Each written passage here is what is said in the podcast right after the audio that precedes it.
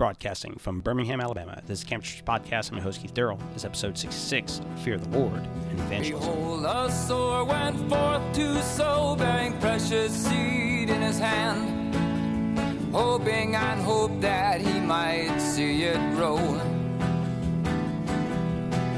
Welcome, everybody, to the Campus Church Podcast, a podcast designed to encourage and equip you in the work of evangelism. I'm your host, Keith Darrell, and we're going to be discussing the idea of fear of the Lord and its place in evangelism, at least a little bit, because uh, I'm not sure if you're watching the news and some of the stuff going on in Portland and stuff like that, but uh, apparently, and it could have been uh, maybe in the context of anti KKK type of racism view more than straight up Christianity, but there was a burning of a cross that people were carrying, and then also the setting of Bibles and fire in um, Portland. And within that, as I posted it, and someone commented that, uh, that very clearly that there is no fear of God before their eyes. And that's one of Paul's uh, lament about the condition of man in Romans chapter 3. There is no fear of God before their eyes. And one of the things that we often seek to avoid in the modern church is fear of the Lord. We think that, uh, you know, if you preach fear of God, that somehow uh, we're going to lose people somehow. It's not going to be effective um, type of thing. But proverbs chapter 1 says the fear of the lord is the beginning of wisdom. And so one of the central elements from genesis to revelation i believe is in fact fearing god. And part of the difficulty deals with teasing out an exact definition of what that is. Uh, but before we get into that, just want to uh, do a little house chores. One of those things is October 1st through the 3rd, we are having the first annual Fight, Laugh, Feast conference in Nashville, Tennessee. And we have a, a great lineup going on there. And if you sign up, I guess we're already in August. So if you become a member of the Fight Laugh Feast Network by September the 1st, you'll get half off of registration. And that is going to be in Nashville, Tennessee. Uh, and uh, I think it's worth it alone for the uh, hymn sing, psalm sing, and uh, beer on Thursday night.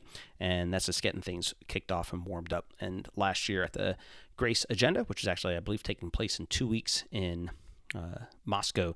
Uh, that that was one of my uh, favorite parts of that event. So if you can get there October 1st through the 3rd in Nashville, Tennessee, please do. And the other thing, while you're listening to a podcast, run on over to your whatever your app store and download the Fight Laugh Feast app to kind of help get all of your daily Fight Laugh Feast content from uh, the flagship to the Campus Preacher podcast and all that sort of jazz. So one of the things that often comes up while I'm open air preaching is fear of the Lord and uh, I'm willing to discuss things like the holiness of God, the judgment of God, um, as well as obviously the love of God. And I'm always seeking to put His judgments and His wrath in the context of His love. So First John tells us that God is love, and so that needs to be a central component of what we're preaching and teaching.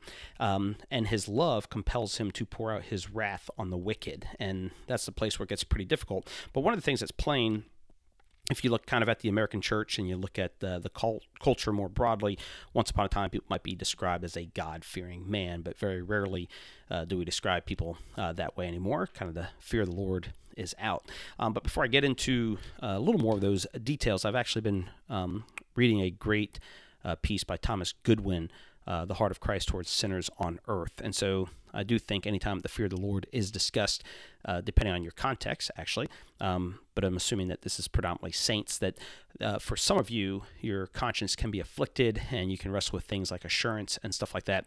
Um, and Thomas Goodwin wrote this so that uh, people could be comforted, uh, not totally in their sin, but in kind of having an afflicted conscience um, and everything else. And this is actually from the introduction um, by Michael Reeves, who wrote a great book on the Trinity.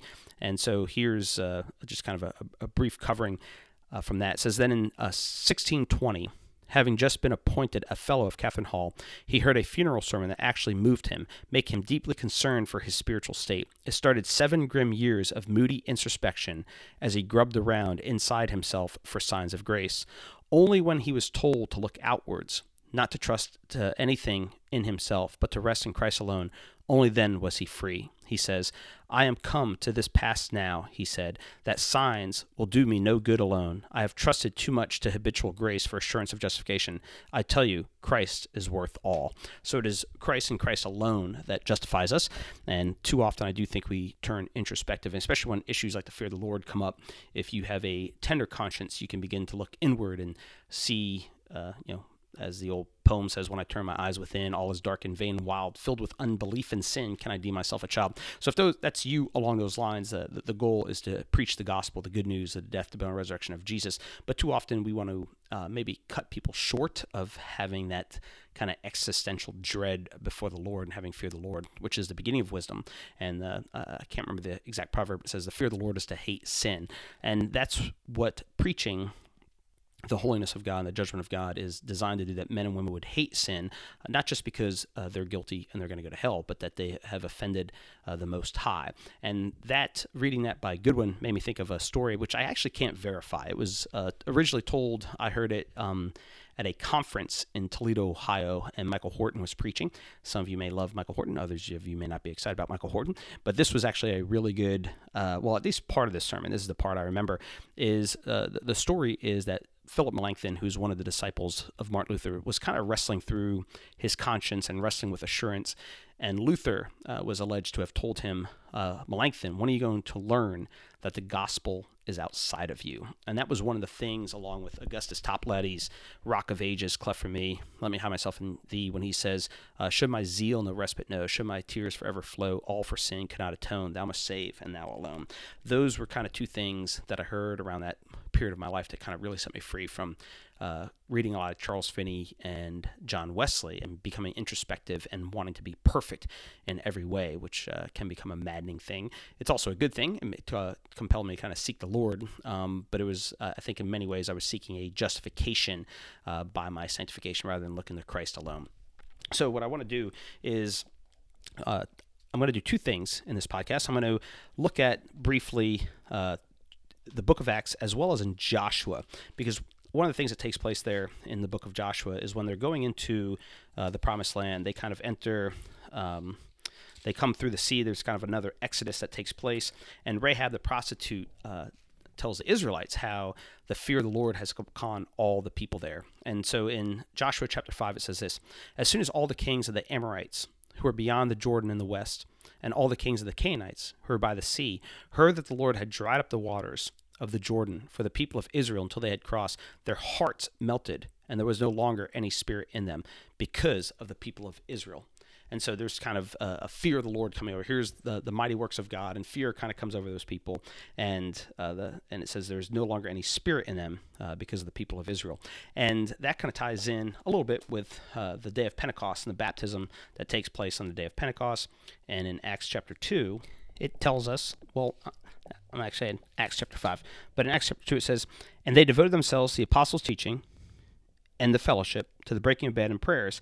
And fear came upon every soul, and many signs and wonders were being done through the apostles. Now, w- one thing's worthwhile doing, I'm not going to uh, do that at least this week, is, is just look up fear in Luke and Acts, and particularly Acts, and how often fear of the Lord is happening. And so if you jump over to Acts chapter 5 as well, it says, uh, this is the story of Ananias and Sapphira, where they lie about uh, the, the, the amount of land they sold and the money that they're giving. And uh, so Ananias dies, and then Sapphira shows up. She lies, and then she dies. And it says, Immediately she fell down at his feet and breathed her last. When the young man came in, they found her dead, and they carried her out and buried her beside her husband. And great fear came upon the whole church and upon all who heard these. Um, now, just kind of briefly, when you think of fear in this context, um, someone dying, it, it's not a mere reverence. And I think that's going to one of the wrestles uh, that we have is how do we understand the fear of the Lord? We often want to move it away from rightfully so some some concept of like the boogeyman or Jason chasing you that type of fear um, but it's not a mere reverence it is the fear of holiness and I think one of the things that ties in in reading Joshua, reading Acts, uh, and even including uh, Isaiah chapter 6 is what we need is a concept of who God is. And once you realize He's just, once you realize that He's holy, once you realize that He's pure, then you begin to have uh, a, a, proper dread of God and a proper fear of God that is neither falls into the error of, say, uh, a Klan running after um, an African American or something like that, uh, but rather you have the fear of the Holy One of Israel. And um, and even, I believe it's Isaiah 53, it talks about how his delight will be in the fear of the Lord. So the fear of the Lord is not a, a horrible thing, it's not a bad thing, uh, but it's part of the reality of realizing that you're dealing with the holy and something a totally other. And so, so I just wanted to strike at those two things. And, and as I was preparing this, it made me think of an old sermon that is actually one of my uh, favorite sermons. And I haven't listened to it in a while, but I, I pulled out a couple of clips. It's uh, by a guy named Paris Reidhead called 10 Shekels and a Shirt. And the clips that we're going to listen to here, the first one deals with him going over to Africa, thinking everybody's going to be excited about hearing the gospel. But when he got there, he realizes they're not excited about hearing the gospel, um, but rather, uh, well, I'll let him tell the story because he tells it better, and it's uh, really quite good. But it was there in Africa that God began to tear through the overlay of this humanism. And it was that day in my bedroom with the door locked that I wrestled with God.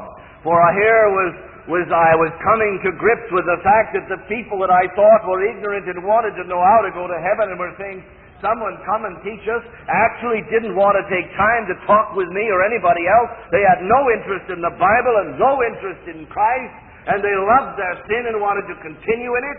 And I was to the place at that time where I felt the whole thing was a sham and a mockery, and I'd been sold a bill of goods. And I wanted to come home. And there alone in my bedroom, as I faced God honestly with what my heart felt, it seemed to me I heard him say, Yes, will not the judge of all the earth do right? The heathen are lost. And they're going to go to hell not because they haven't heard the gospel. They're going to go to hell because they are sinners who love their sin. And because they deserve hell. But I didn't send you out there for them. I didn't send you out there for their sakes. And I heard as clearly as I've ever heard, though it wasn't with physical voice, but it was the echo of truth of the ages finding its way into an open heart. I heard God say to my heart that day something like this I didn't send you to Africa for the sake of the heathen. I sent you to Africa for my sake. They deserved hell, but I love them.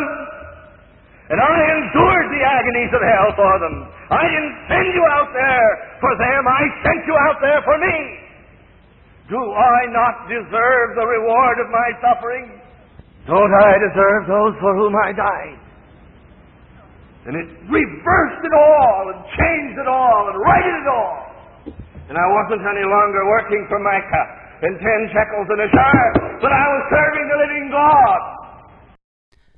Now, part of the reason of sharing that clip is kind of in that story, and obviously, you know, he says it's the voice of God echoing uh, of truth, echoing down through the ages. Um, but one of the key components that I think, and when we begin to discuss the fear of the Lord, we, we don't need some crazy ranting and raving sermon about hell and fires and madness. Uh, I've probably told this story on this podcast before, but years ago I was up in uh, Salem, Massachusetts, and there was a, a man preaching, and uh, he, he, thought he was.